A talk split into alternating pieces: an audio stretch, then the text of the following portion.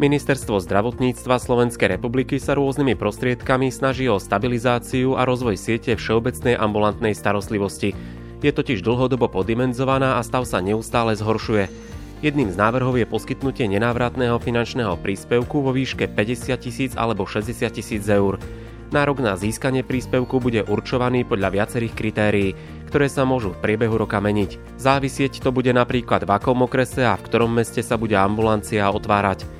V dnešnom podcaste si povieme, kto môže o príspevok požiadať, akým spôsobom, na čo môže byť použitý a podobne. Na tieto i ďalšie otázky bude odpovedať doktor Tomáš Husovský z advokátskej kancelárie HNH Partners. Vítajte pri počúvaní.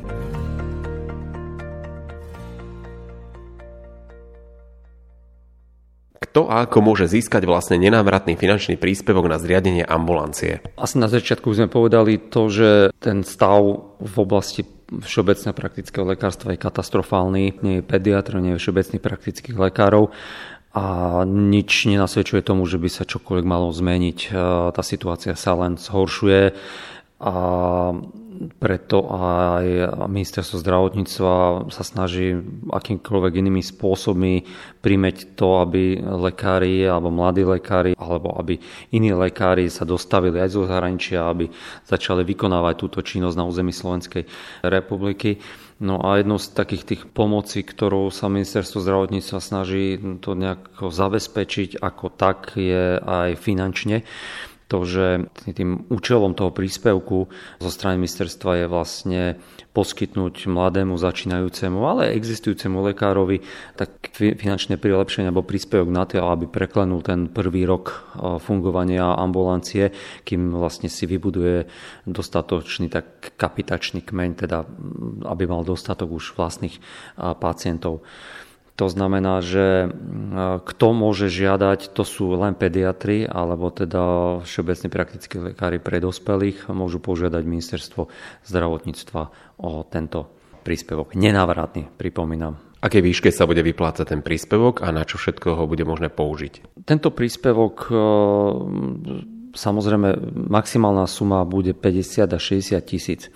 A všetko to závisí od toho, alebo tá výška od toho, ktorého okresu sa to voľné miesto týka. Paradoxne, keď si pozrieme, ministerstvo zdravotníctva zverejňuje takú mapu, alebo teda zoznam okresov.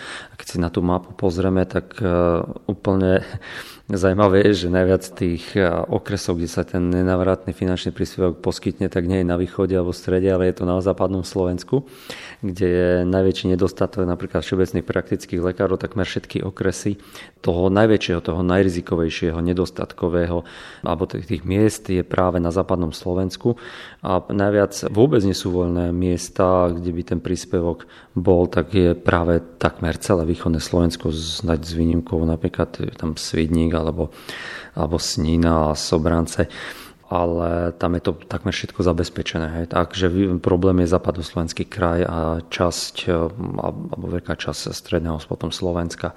Pediatrov je paradoxne tiež e, najmenej okolí Bratislavy a čiastočne aj Rimavská, napríklad Sobota.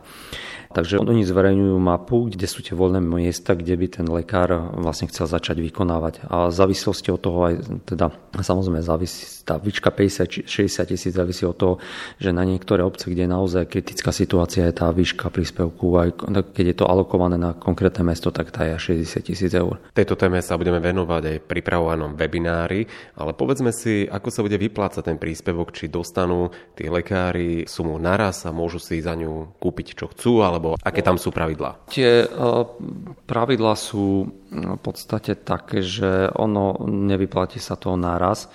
Treba samozrejme na to, aby niekto to požiadal, tak e, ministerstvo okrem toho, že zverejňuje ten zoznam, musí zverejniť tzv. výzvu, kedy je možné požiadať alebo teda podávať žiadosti a ten lekár, ktorý chce teda si otvoriť ambulanciu, tak musí podať žiadosť na ministerstvo zdravotníctva, je tam presný formulár na ministerstvo zdravotníctva, elektronicky sa to podáva.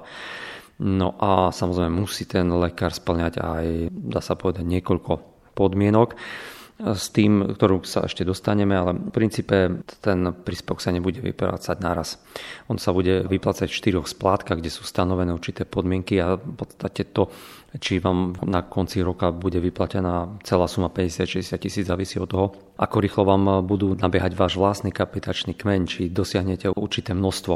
Pretože ak ho prekročíte, tak samozrejme tá ďalšia splatka vám nebude poskytnutá, lebo už sa bude vychádzať z toho, že už máte dostatočný počet pacientov a nie je nutné vám vlastne poskytnúť. To znamená, tá suma celá sa vyplatí práve tomu, kto nebude splňať e, určitú podmienku toho kapitačného kmeňa v priebehu roka. Aké sú tie podmienky, ktoré žiadatelia budú musieť splňať? Všetko závisí od toho, či ide o nového existujúceho, lebo tento nenávratný príspevok sa nebude poskytovať len novým, úplne novým, ale aj existujúcim, ale k tomu dôjdem. Ak sa hovorí o tom, že na nenávratný príspevok, tak sa myslí tým, že sa bude zriadovať úplne nová ambulancia.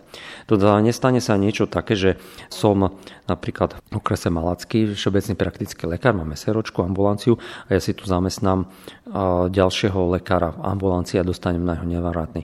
Na to, aby som dostal, musím otvoriť úplne novú celú ambulanciu. To znamená, musím mať vydané nové povolenie. Bude to tá istá seročka síce, ale musím dostať nové povolenie úplne na nové priestory, kde zamestnám toho lekára. To je tzv. existujúci. No ale potom sú tzv. noví, to sú napríklad úplne mladí lekári, ktorí si urobili špecializáciu, nemajú ešte vydané povolenie z VUC na zriadenie ambulancie a tí môžu vlastne žiadať VUC, respektíve takto najprv si požiadajú o ministerstvo zdravotníctva o ten príspevok, pretože nemá zmysel, kým ho nemá a nemá ho schválený, tak aby si otváral ambulanciu. Tak najprv požiada, keď mu to schvália, tak potom si ide vybavovať celý ten kolotoč nastane a ide si vybavovať povolenie na VUC a keď to získa, tak následne mu ministerstvo zdravotníctva na základe toho, že už tá ambulancia má aj vydané povolenia, teda môže začať prevádzkovať sa mu ten príspevok poskytne. Na čo sa nemôže ten príspevok použiť napríklad, aj keď to priamo zo zákona, skôr to vyplýva z takej metodiky, ktorú má ministerstvo, nie je možné použiť na náklad na kúpu ambulancie už existujúceho lekára. Povedzme si ešte v krátkosti o tom, že ako je to s vrácaním finančných prostriedkov, že v prípade nejakého buď pochybenia alebo sa zistí, že nebol nárok, ako to je v tomto smere? Tak uh, predovšetkým uh, lekár, ktorý, alebo teda poskytovateľ, ktorý obdržal uh, príspevok, musí plniť určité podmienky a tým sú to, že on musí 5 rokov prevádzkovať tú prax na tom mieste, kde sa zaviazal, že bude vykonávať poskytovanie zdravotnej starostlivosti a zároveň musí prevádzkovať ambulanciu, takže má 35 ordinačných hodín týždenne e, s tým, že jeden deň do 17. a zároveň, že bezplatne bude objednávať pacientov alebo po prípade, že existujúci poskytovateľ zabezpečí poskytovanie lekárom v súčte najmenej jeden úvezok a viac. No a v prípade, že tieto podmienky nedodrží, tak je povinný potom vrátiť ministerstvu zdravotníctva príspevok späť.